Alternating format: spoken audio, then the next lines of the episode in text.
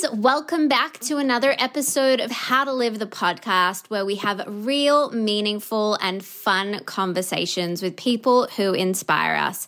And sometimes we just have them with each other. We are your hosts, Jess and Steph Dadon, and we're here to say we hope you are doing well in isolation. Yeah, I'm doing pretty well in isolation. I feel like I've reached phase two, being like, okay, now I've accepted the fact that I'm at home and now I'm like a bit more used to it. Yeah, same. And I have to say, I am enjoying the slowness, but like I'd love to just like be let out occasionally to like have a dinner party with my friends or like give my mum a hug, you know, the simple stuff. Yeah, absolutely. I did have a pancake party this morning with my friends over Zoom. So that was really fun. We all made pancakes and we sat down and chatted. So that was like, you know, a breakfast party. Oh my God, that's amazing. I had a games night with my friends on Saturday night. My friend found a bunch of really good apps for us all to go on, and we did like trivia together. We played this game called Drawful, which is kind of like Pictionary, but then you all have to like trick each other into guessing the wrong answer, and if you do, you get points. It's amazing. You would love it. Oh, that sounds so fun. You know that they're doing now online Settlers of Catan? Yeah, we actually tried to play Settlers of Catan, but we couldn't find a good app. Oh, I played it. It was really, really fun. We'll have to put all the links for games in the show notes. So let's get into today's episode. So freaking excited about this one. It is with the amazing Erica Gerrards, the founder of Fluff, this incredible makeup company that's all about encouraging people to embrace their inner beauty rather than adding all the things onto their face all the time. Can I tell you, I have been sitting here in my quarantine corona hole, and everything you listen to is about corona. And listening back to this episode to do the edit, I was transported to a different time, and I have just been left on this high of positivity and inspiration, and I am so excited for everybody to listen to this conversation. It was recorded back in late Feb before the world is what we know it as today, so it's a lot of fun, and we talk about a lot of really cool stuff, including having a business with purpose and profit and whether those two things can exist together. Erica talks us through all of her learnings on Gen Z, as she is focused on the new generation, not on millennials like the rest of us. And she talks about so much more, her social media strategy, just how she's doing things differently. And wow, you guys, I am just a little bit obsessed with Erica, I got to admit. I remember when she left our office, we all were giddy and we were all like, we're in love with Erica. Someone was like, no, I'm in love with her. No, I'm in love with her. So we're all going to be arguing about who is most in love with her after this episode. Make sure you do join us on Facebook, How to Live the Podcast, if you haven't already. We are going to be posting a video of our whole team talking about why they have stopped wearing so much makeup. And we've also got a little bonus question too from Erica on her personal beauty routine. Stick around till the end of the episode to find out which dynamic duo is on the podcast next week. And until then, enjoy Erica.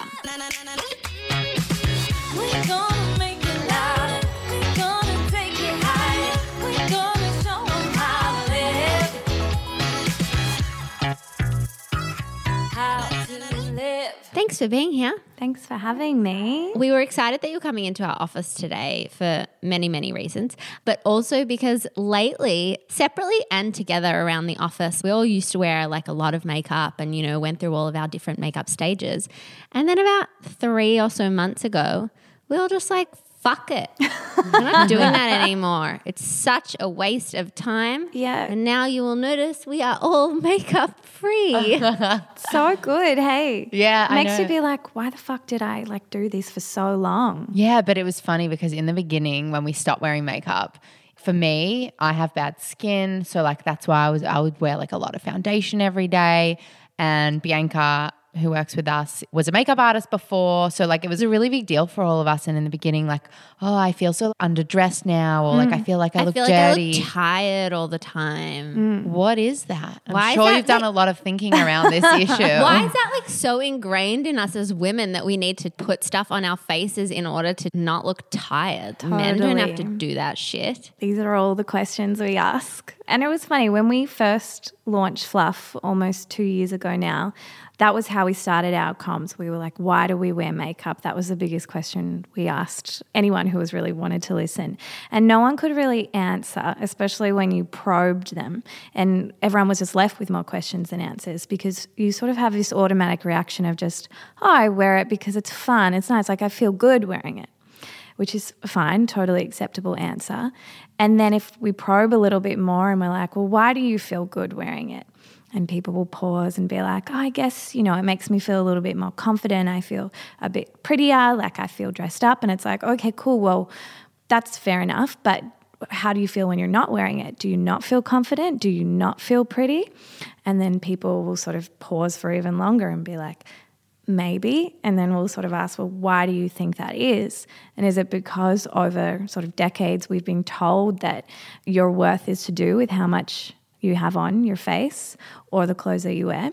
And that's when I think the kind of penny drops for people, and they're just like, oh yeah, fuck, maybe I am a part of this sort of narrative of the beauty industry, which some people talk about as being really oppressive. And that's where I think it's a hard conversation to have, because if people accept that they've been a part of that discussion or a part of that narrative, then they're almost sort of admitting that they've been told to be a certain way, or that they've been slightly brainwashed, you know. And all those words are sort of, they're super loaded, and it makes it hard, because on the other side of it, beauty can be really fun, and makeup is fun. Like I have a makeup company, so obviously I don't hate it, but it's just about recognizing where we've maybe been led astray. And Fluff's biggest message is like, it's okay to feel more in makeup so long as you don't feel less without, which I think is a really interesting point and what we're really interested in discussing. I love that. Mm. Even just like hearing you talk about it, it makes me quite emotional, because you're right, like it's so subconscious.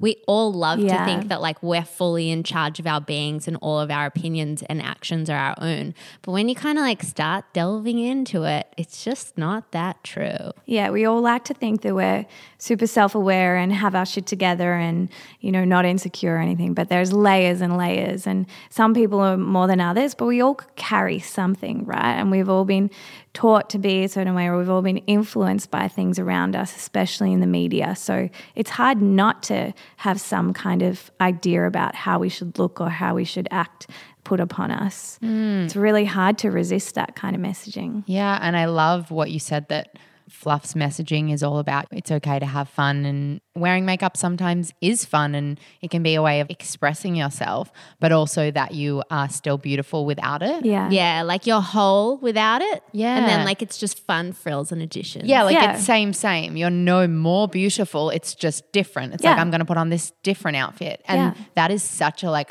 hard mental switch, because I think even though we've stopped wearing makeup around here, sometimes like we'll have a big meeting or something and I'll be like, well, it's unprofessional mm. if people can see spots on my face. Yeah, it's crazy.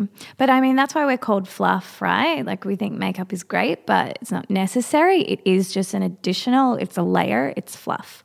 And we really want to build that awareness in not just younger generations, but women who are my age and women who are older, like they need the message just as much.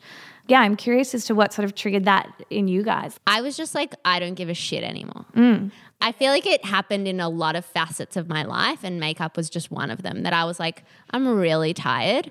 I'm just going to get rid of all the stuff that I actually genuinely don't care about. Yeah. Makeup just went out the door from there. And it wasn't like, oh, we're so beautiful without it, we don't need it. No, if anything, it was actually the opposite. Like now that I'm sitting here having this conversation, I'm like, oh, I've just kind of accepted the fact that I look like shit every day. I'm not like, oh, I'm so beautiful and like full. Like I don't actually feel that way. I'm just, I don't really look in the mirror anymore. But it's not that you look like shit. And that's, I think, a really interesting thing to talk about. I think that's our default is to say that, or for women to apologize when they're not wearing makeup if you bump into someone on the street, right? Mm, and yes. you're like, oh, sorry, I don't have any makeup on today. Yes. It's like, why yeah, do we do that? You're right. That's what you look like. That's your face. Or if I see a photo of me without makeup on, you know, a couple of years ago, I would have been like, oh, I'm embarrassed or I don't want to see that photo. Whereas now I'm just like, that's my face. Like, I need to accept that and come to terms with it. And one of our other big messages, and it's a sticker that we all have on our phone, is, I'm prettier now that I don't care. And we really, really feel that. And the girls that come into our studio and talk to us share that same sentiment, that it's something about not caring and just losing your expectation around how you look and how you're perceived by people that actually makes you more beautiful. Like, there's something really attractive about that confidence in a girl or a woman. And I always say that, like, the most stereotypically beautiful woman could walk into a room, like your supermodel, and you'd be like, oh, fuck, she's amazing, right? But within three minutes of sitting down with her, I could be like, you're so ugly on the inside, right? Or you're not attractive, or her beauty just fades. And then literally as we get older, like, our beauty will go to some extent. But then you can have someone walk in a room, and we still kind of have to talk about your non sort of stereotypical beautiful girl or traditional beauty standards could walk into a room, and you might not look twice, but after talking to her for like twenty minutes, be like, I'm in love with you. Like, you are so beautiful. Mm. And that's this confidence or this awareness, I think, that why do some women have it and others don't, where they're just like, I'm not defined by my face and what I look like. Like, it's us sort of having a connection and a conversation, and that's what's beautiful. And we find, like, the work that we do, we're so emotional. We bloody cry in the office every day with what we're sort of talking about and doing and experiencing with girls and women who are sharing these similar sentiments. But it's hard because we're like, God, we sound like walking cliches every day. And, you know, everyone in the beauty industry says it's what's inside that counts. And then you're like, oh, God, that is actually true. But how do you make people genuinely feel that when every beauty brand says that, but then also tells you to just put more and more on? Mm. It's really contradicting. And I love how you said that, you know, you guys are like crying in the office. And I feel like with all of this shift towards vulnerability and And authenticity, you know, people are tired of social media being so fake mm. and polished. I feel like this all goes in with that, is everybody's just ready for something more real. Yeah, we talk about that a lot, and the crying in the office is like either when people come into our studio and sort of share their experiences with makeup or their stories, and you just feel like so much empathy towards them, and you you just want to give them a hug. But then it's also like we cry because it's like really frustrating and hard to try and get our message across when typically the beauty industry tells a different narrative. And it's like, how do you be seen as like truly genuine and wanting to do something outside of just making money as a business when really everyone's saying that, that it's like, no, we actually really do care, and yes, we need to make money as a business to survive, but surviving just means we can share our message more. Mm, we have those conversations internally as well, because with our shoe brand, we've put a lot of our values into it. They're vegan um, mm. and we support other women in business, but yeah, it is this hard thing where we just want to put our messaging out there, but at the same time, we are a business and we do need to sell shoes in order to stay alive. So it's this really weird time and stage. Well, we were doing this meditation course last week, and the person who was running it was just this amazing, like, ethereal guru. But so there was just like Q and A every day, and you could just ask them about things. And I said to her that Jess and I are both really interested in the values of our business and what impact we're having on the world. And the more that we lean into that stuff, we're like, oh, but we're just a shoe brand. Should we be all like quitting our jobs and going to like actually like be protest on the ground? Yeah, yeah, like be freeing animals from their cages and all that stuff. And what she said was she's gone through that herself as well, and she moved to Africa for a bit and was building a village, but she realized she's not the strongest person. Like, there's only so much she could do, but she's really good at fundraising. So then she started to host dinners and she started to speak about the cause. And she was like, everyone's always going to be wearing shoes. People need shoes, totally. But they might as well be buying them from you guys who are doing good with it, who are not killing animals, harming animals to create these shoes. And I guess it's the same with you, that when we first looked at your business and we were kind of chatting about it, we were like, well, if they stand for all these things, why makeup? But it's mm. like, well, people are always going to be wearing makeup. They might as well be buying it from a company that isn't going to be telling them that they have to be wearing this makeup to look beautiful. Yeah, exactly. And that's, you know, my biggest challenge, and I think about that all the time, like how can we have a business with both purpose and profit? Like, or can those two things exist together? And I really think that they can. It, it's just about constantly coming back to that. Why are we here? Like, what are we doing this for? And I'll be the first to always say the world doesn't need more makeup, the world doesn't need more shoes, right? Like there is plenty of stuff out there, but what we do probably need is like better makeup, better shoes, and most importantly, better brands with messages, with people behind them that consumers can relate to and connect to, because I think we're in a time where there's so many faceless brands and copycat brands and people just putting stuff out there and really taking advantage of impressionable younger people as well, who are sort of just wanting to give their money to anything and everything that convinces them that buying's going to make them feel better.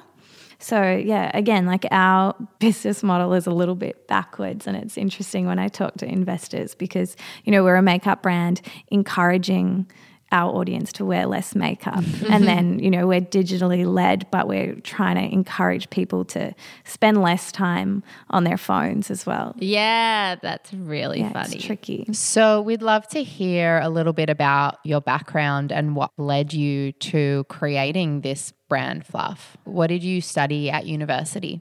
I studied journalism. So I always wanted to be a writer because I'm super interested in people and telling their stories. And I remember when I was probably like fifteen or sixteen, I was obsessed with two journalists, and it was Sarah Wilson and Mia Friedman, and just loved their stuff. And I particularly read something from Sarah Wilson, and it was if she was in my head and had just articulated what I was thinking. And I was like, wow, I would love to be able to do that for people.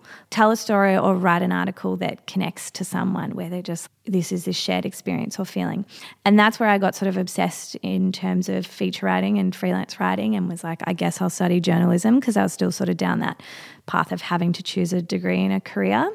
But my uni degree was pretty useless, other than it told me that I didn't want to be a journalist. And I was lucky enough to be offered a job while I was finishing my degree in a marketing agency, because I entered a competition to win a website to be built, um, and they just loved my written entry and were like, will you write for us? So it was like very serendipitous, one of those sort of fork in the road moments, which definitely paved the way for the rest of my career. And that was really also the start of the writing agency that Bree, Jess and I started together, which was Willow and Blake, which then led to the creation of Frank Body with Steve and Alex as well. And that's obviously the shortest version ever yeah. um, of a career. That's but, perfect. You know, that's how it happened. But I always say, like, my passion or where I started was just people, and I'm still super curious about people and trying to connect with them and tell their story in some way or create a brand that speaks to them and their experience. Mm. So did you always always feel like you wanted to run a business, or that's just kind of been like what's come of your skills and interests? It really kind of just happened to me in some ways. Like, I thought that I would be an editor of a magazine. That was sort of the earliest memory I have of a goal, really. And I think that first job I had at a marketing agency, the managing director started it when he was nineteen, and that sort of set this example where I was like, shit, I'm actually behind. This is what you have to do, start a business oh, no. when you're really young. Yeah, it was good and bad. What was a marketing agency? Cassette. It was, oh, oh yeah. Cool. And Charlie taught me so much. Like, we really learnt a lot together. It was when social media was not really even a term, and businesses were just starting to use Facebook for their marketing. And so he was great, taught me a lot about management and culture and the type of business that I would want to create one day. But my role moved from copywriting to account management, and I, all I wanted to do was write. And I was so young and naive that I was like, yeah, this is all I should do. This is all I can do. I'm not going to put any more sort of rungs on the board working for someone else. And so I say that I had this naive optimism where I'm like, yeah, I'll start my own writing agency, because we have P R agencies and design agencies, but no writing agencies where that's all you do all day. And Jess and Bree shared a similar kind of idea and sentiment. So we're like, yeah, fuck it. Let's just do it. And you said then naive optimism. And I feel like that's just always, looking back, you call it naive, but at the time it's an amazing totally. driver. Like it's the reason you dive in and it's the reason yeah. beautiful things get created. Yeah. And I can now appreciate where that came from. And I guess even my parents and what they encouraged me to do when I was younger. So it's helped me dive into a lot of stuff at Fluff as well. And I encourage that in anyone who's trying to start a business, because like self-doubt and fear can really kill those opportunities, or taking those opportunities when they present themselves. And I also do think there's definitely something in being that young. Like, yeah. you know, the way these startups and amazing things are happening to like nineteen year olds or like early twenties, because the older I get, the more I just feel like life beats that stuff oh, out yeah. of you. And then by the time, I mean, I'm only twenty-seven, but I imagine it just keeps getting worse until, you know, you're in your forties and you're like, oh, I would never take that risk because I've seen it fail a million yeah. times. You have, a, I think, this energy in your twenties that is like no one can take it away from you, and the world is just being presented to you as like the best oyster ever, and mm. you're just like, fuck, I want it all. Yeah. And I possibly can do it all. And yeah, there's a lot less to lose and risk. And, you know, it's been really interesting for me since leaving Frank Body and then sort of starting again at twenty-six, which was still super young to start a business, and even running a business at thirty is still young, but I definitely don't have as much energy as I did when we started Willow and Blake, and that's really interesting and, and challenging for me too, because I beat myself up about that, that I sometimes don't want to work, or that I want to just spend time with my friends, where I'm like, fuck, where did that never-ending energy go? Mm. Yeah, it's a challenge. Yeah, it is, but I feel like it also is our shifting mentalities as yeah. not like we get older in age, but as we get into now it's twenty twenty, that people realize that just being all about work, that there is a lot more to life. And it used to be like work-life balance, but now I feel like we have a broader idea of what that is. And, you know, for us, we're rethinking workplace culture and why have we always done it this way, where we yeah. have to work ourselves to the bone. So I feel like it's not such a bad thing that you're totally you're rethinking that. Mm. So we are super excited today to chat to you about Gen Z, because mm-hmm. as we touched on earlier, we do not have our finger on the pulse. And we think that it's really interesting when everyone is still so focused on millennials as their biggest target market, and we definitely are guilty of that as well. Yeah, and I didn't even think about anything beyond millennials I until I read an article on you a couple of years ago. I think it was in Startup Smart. Yeah, yeah. Oh, everyone's talking about millennials. What about Gen Z? And I was like, guys, what about Gen Z? Are we thinking about Gen Z? And we were all like, we don't know. We're not them. Yeah. We don't know how to tell that. But why did you start to think about Gen Z? How did that come about? It's funny when people ask me about Fluff and why I'm doing it, or how I ended up in the beauty industry, because I'm not beauty obsessed. I never really cared that much for it. Like, I used makeup. It was great. But I was just like, oh, yeah, whatever, and fell into the beauty industry through Frank Body and a lot of the other clients that we were working on at Willow and Blake. And at the time, we were writing for millennials, and everyone would come to us saying our demographic is eighteen to thirty-five years old. And I think an element was just being quite bored of talking to that audience and feeling like I was talking to myself and not really learning anything. And I think there are a few things I was just like, you know, this eighteen to thirty-five year old bracket, like they're just getting older, like what is next? And I think this millennial age group is very stuck in this sort of same, same mentality. And it was because we were sort of introduced to Instagram and influenced by it, I think, in a way that's very different to how this younger audience has grown up with it and has more of a critical lens on social media. Probably even more personally was that my three, I keep calling them younger cousins, even though they're like young women now. We oh do that as well. Same thing. They will forever be my little baby cousins. Yeah, absolutely. Like the one's eighteen now, and yep. I'm like, oh, you're still in diapers? Yeah. So they're now, I think, twenty, eighteen and sixteen or something, but I feel like they're my little sisters, and watching them grow up as teenagers has been so interesting, and comparing it to how I grew up. And I think I was just really concerned for the way that social media was going, particularly around beauty and fashion, that was potentially influencing them, or I saw how it was influencing them and the time they were spending on their phones and the messages that they were getting from brands, which at the time I was one of those brands with Frank Body. And, you know, we started with our goal and our sort of message, which was more around like empowering women in their beauty routines and celebrating being a bit cheeky and confident. But they kind of got to a point where I was like, I feel like this message has kind of got a bit out of control or isn't what I actually wanted to say. And I felt this responsibility, you know, not just for my cousins, but then for their friends and all the other girls in the world, particularly just as a girl. I know I always talk about girls, but that's the experience that I know.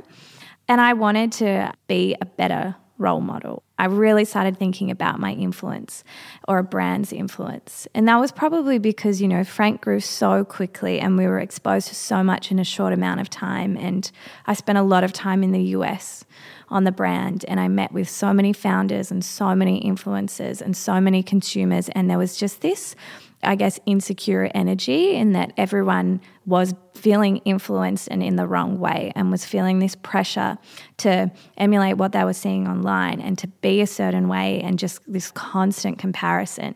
And then I was like, oh, like what role have we played in this? And it felt too hard to kind of change that from within at Frank Body, which was kind of one of the reasons I decided to leave. And that was why I was like, cool, if I'm doing something new, I've learned so much in the beauty industry, I feel like there's another brand in me. And it's harder probably to change the mindset of millennials because it's really ingrained, whereas these young people who are still really figuring themselves out, absorbing and consuming all this information, like there's something interesting there. So we've kind of read about how you went on this journey of discovering what makes Gen Zers tick, and I feel like you're so ahead of the game in that, because still so many brands don't at all understand Gen Z. What are some of the things that you kind of learned along the way when you were doing all this research into Gen Zers? Well, it's funny because the biggest thing that we know or learn is like they just hate being referenced as Gen Z. And it's funny because everyone talks about them, but I'm like, we kind of have to stop doing that. Young because people. They're just, is that what we call but them? No, they're just people, right? And that's the thing. It's like, what is age really? You know, and yes, yeah. in terms of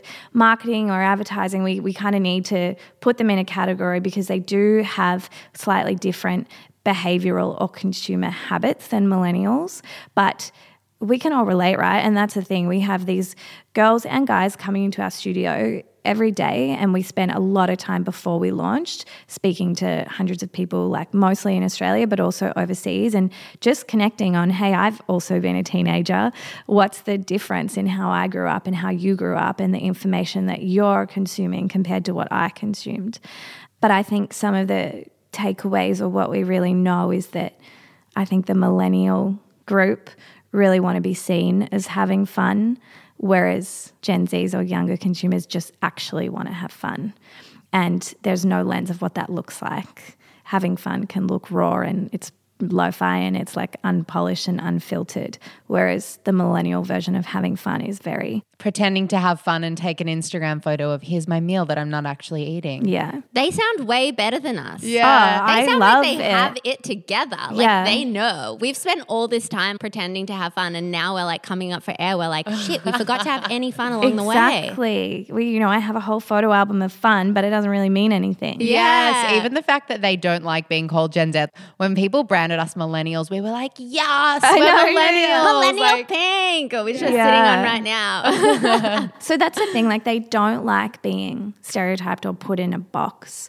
They just want to be spoken to on their level and given credit, and they want to be heard. And I think that's what a lot of brands haven't done. They just go, oh, you're young, you're a young person, you're a Gen Z. What's that like? Instead of just being like, hey, look, let's chat.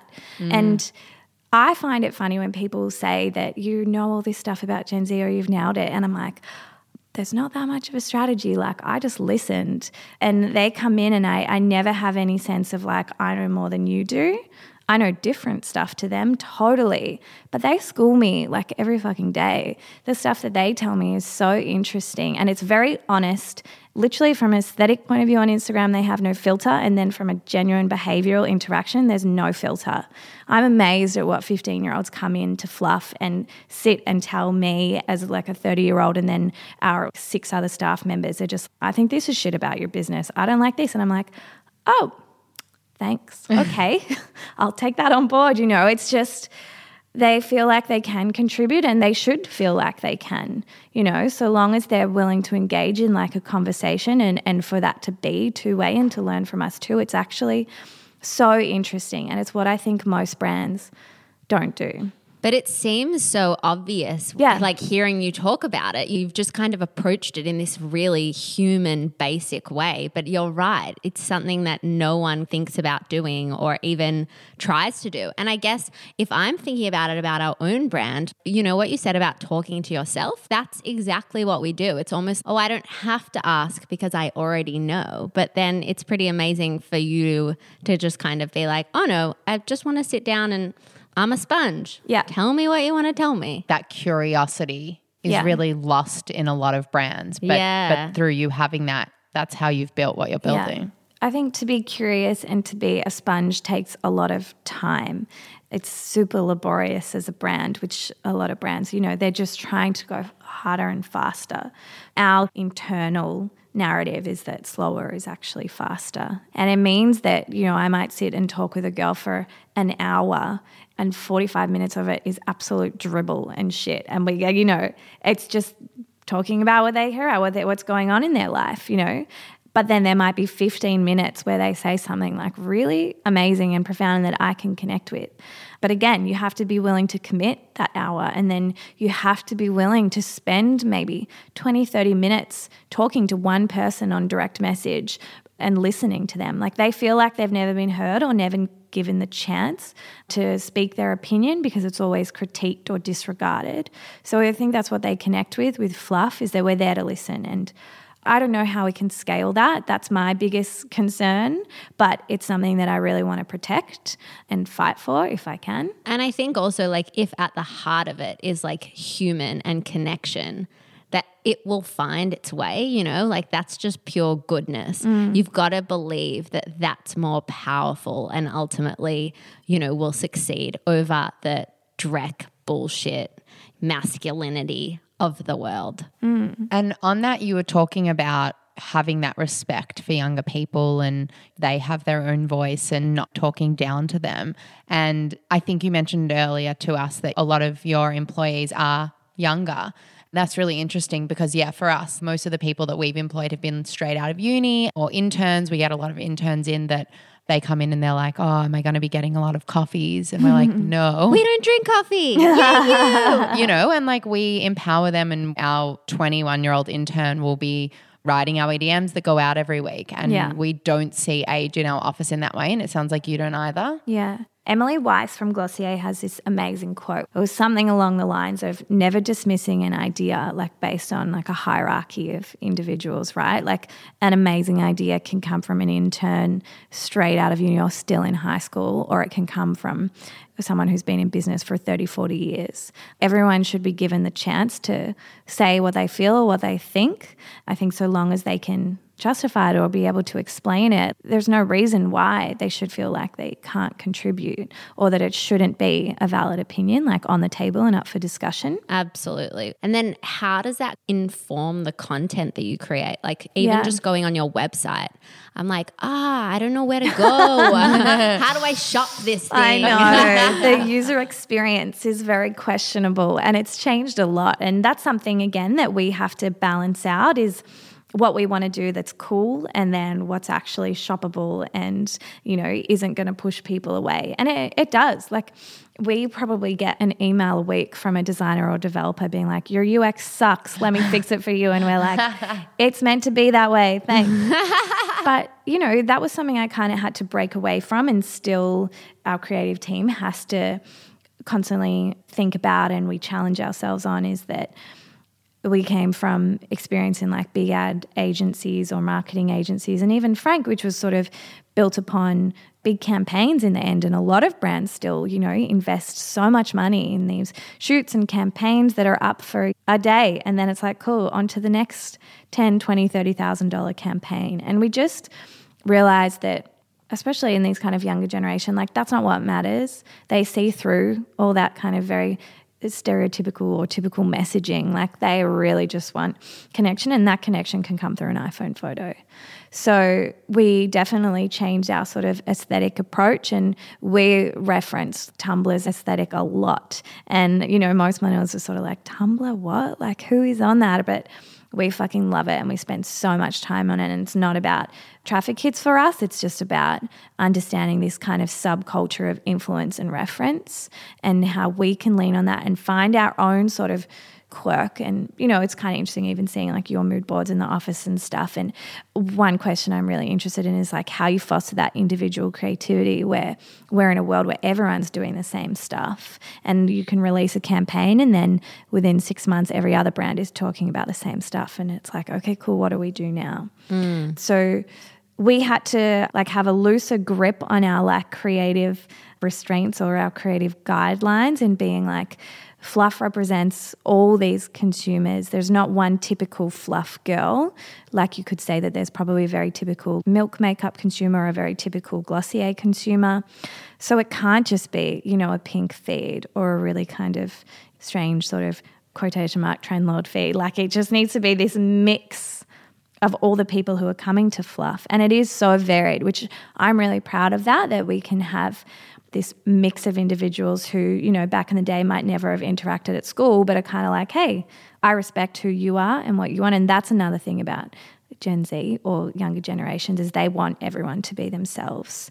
Basically, acceptance of individuality and expression is just like the standard, whereas we still have to have, I think, difficult conversations with our age group and particularly our parents around acceptance, around everything from ethnic heritage to gender roles. All of that is like very difficult for older audiences to understand because they, they haven't grown up with it. Whereas this younger generation, they're just like, yep, you're different, cool. Which is so cool and refreshing because it's kind of like what we all secretly wanted. You know, I feel like our generation, millennials, we didn't grow up like our parents where it was like do things by the book, get married, have kids, do things at these right stages. We've already started to question that, and we want to be unique, but we can't quite put ourselves out there. So it's kind of like they're doing what we really wanted to do. Yeah. But it's interesting that they're so individual in the way you say, like you can't put them in a box. They're also unique because I think brands are really going to struggle to understand that because brands are like, no, but which box, sorry, like what? Yeah, what's the target demographic? Like yeah. Tell us their qualities. And it's mm. almost like we're probably going to be seeing this big shift in the way businesses operate because they're going to have to change if everybody wants to be unique. And it's really awesome that you're kind of at the forefront of that. It reminds me of the way that younger people now, we're shopping more ethically, and people want to do their grocery shopping at a farmer's market or support local business rather than global. And it's kind of like all these issues that we're having with our world and globalization at the moment, these are kind of the answers that we need, is like these huge industries took over, and we're saying right now, okay, the answers to this is stop with this mass production, fast fashion, like it's not sustainable. It's kind of encouraging and positive that the young people, they just intrinsically won't be drawn to those things. Yeah, it's amazing. They care about so much, and I think Greta Thunberg said like it is so hard being a kid these days because we care so much. When I was a kid, like I didn't care about anything in the bad sense. Like we just consumed because there was no other option, or we didn't know the stories behind the consumption or the impact that it was having. But now these young people have all that information and they're so overwhelmed by it,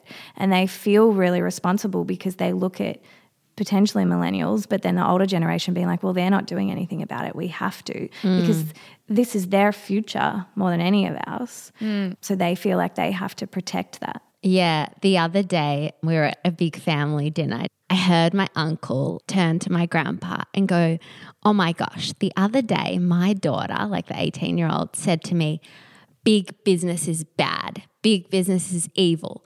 Can you believe that? And then they both just pissed themselves laughing.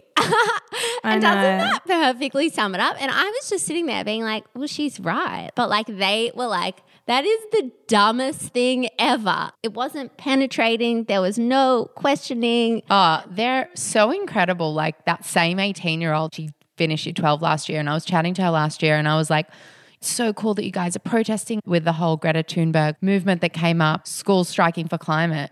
And I was like, oh, it's so cool. Do you guys all protest? And she was like, ugh, protesting is such a scene, you know, like there are the kids who want to like protest. And I was laughing that like for us growing up, it was the cafeteria bullshit. And now for them, it's protesting is such a given that there's protest politics. Yeah, yeah, yeah, of course. Yeah. Yeah, it's so interesting. If that's our future, I feel like yeah, we're in good it hands. Yeah, sounds quite good. Yeah, exactly. So Frank was built during the golden era of Instagram before it was like so saturated and just so difficult to get any cut through. So we were really interested how you've gone about building your community this time round, because it's definitely completely different climate. Yeah, it's so different and it's super, super challenging, especially when you care about the message so much and are so emotionally invested. When we launched Frank Body, there was no algorithms. There was no payment required from influencers, or it was very little, if anything. And there just weren't really many brands on Instagram. Mm, you posted and then it showed it to yeah, your followers. It was amazing. Because we've had the exact same experience as well. Like we started How to Live, our blog, like in twenty twelve, and it was sweet, so many followers straight away. And then once we launched Tubes, we're like, oh shit, this yeah. is really hard. It's super hard. And I think more than anything, it's just changing our expectations. And I always say like our parents' generation are laughing, being like, this is what it takes to run a business. It doesn't happen overnight, you know, or in two years. So we with Fluff were like, this is at minimum like a five to seven year plan. But I think when you shift your expectation around it, then you can try and enjoy it more and be like, cool, we've got to go slow so we can do things that are a lot more intentional. So, you know, I wanted to spend a lot more time with consumers because I felt like with Frank, I didn't have that connection. You know, there was what I wanted for the brand, but I felt really disconnected from what our customers wanted, which, you know, is a big reason why we have a store and the studio in Fitzroy where girls help us create all of our content. But the advertising space is kind of crazy, and that that also feels really counterintuitive to what Fluff stands for. But it's essentially just like paying rent online. My friend told me that. And, you know, I think when you look at it that way, it's like, cool, if we're going to be there, we have to pay to be there. And that can help get our message across to more people. We made this like very intentional choice not to use traditional influencers in terms of like a payment model. We still gift a lot of product, but we didn't want to just go with it, the typical beauty influencer that promotes every product that's out there.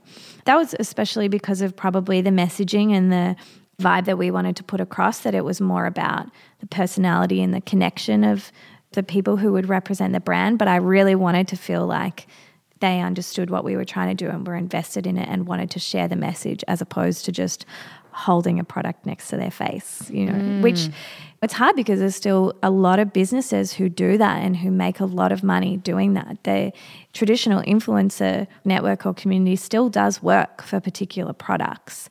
But had I wanted to go down that path, like I probably would have stayed at Frank Body or I would have launched something else. So this represented something very different for me. But I think there's really been this shift with consumers whereby, like you guys said, there was this peak at the time of Frank Body and when your blog launched, and you had Triangle Swimwear, we had the whole detox tea like phase, and consumers just wanted more. And there was a point where I think everyone was really proud to open up their bathroom cabinet and be like, look at all my fucking products. I've got twenty cleansers and I've color coordinated them. How cool is this? Now everyone's like, oh my God, closing their cabinet door. I'm ashamed of all my products. I have twenty cleansers and there's no way I'm going to use them in this lifetime, let alone within their expiry date. It's done a bit of a spin, and consumers are sort of like, I want to have less. And that's where it works to our advantage because we speak to that audience, but that's still like a minority. And I think it's really hard when we're Northside and it's like so many girls and women don't wear makeup, or so many people are shopping at an organic grocer as opposed to the big supermarkets, and no one has plastic bags. And I can be in this bubble and be like, yes, the world is changing. Like everyone's kind of into this, but that's a bubble that we live in. And so that's this balance. And for all of us in business, you can have your sort of little target group, and you sort of want to start there because they'll help spread your message. But how do you make an impact with the majority and the mass consumer mm. who aren't seeing that messaging and potentially don't care about that messaging yet, just because they're not exposed to it. Yeah, it's kind of like everything starts small anyway, yeah. you know, like it's got to start with something. Yeah. It's kind of like the early adopters. Yeah. Totally. It will, so, like, yeah. trickle on. And that was our strategy. I was like, I want to find one hundred girls who care about fluff like I do.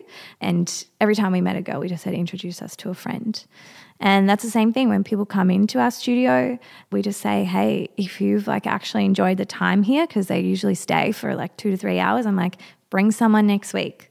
Because I think a store as well can be a bit intimidating for people.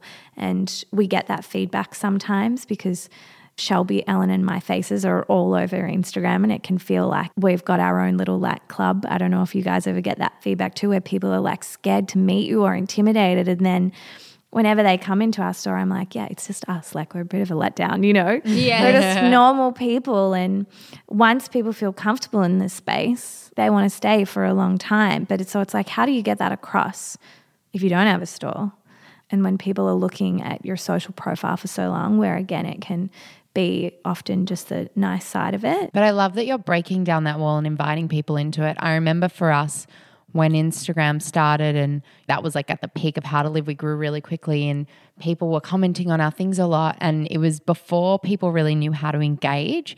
And we were like, well, we don't want to be writing back to every comment because we want to maintain this illusion of we're these like oh, elusive we don't look, characters. Yeah, we don't care. Yeah, yeah, yeah. We're yeah. not reading every comment. You know, and then we started to be like, oh, wait, no, we should be interacting with them. Like, we should be putting them on our level, and you inherently know that. Yeah. And I feel like that's part yeah. of why you will just be so successful yeah. in this. And that's, I think, what brands just need to do is be more human and introduce that element and just take the time to talk to consumers, because there's just so many options for people to choose from these days. So if you don't have that connection, like, what's the point? Why would people stick around? And do you ever feel overwhelmed Every by day. all the issues? Yeah, and like how your brand can tackle them, because we have that in our office like yeah. all the time. Yeah, every day.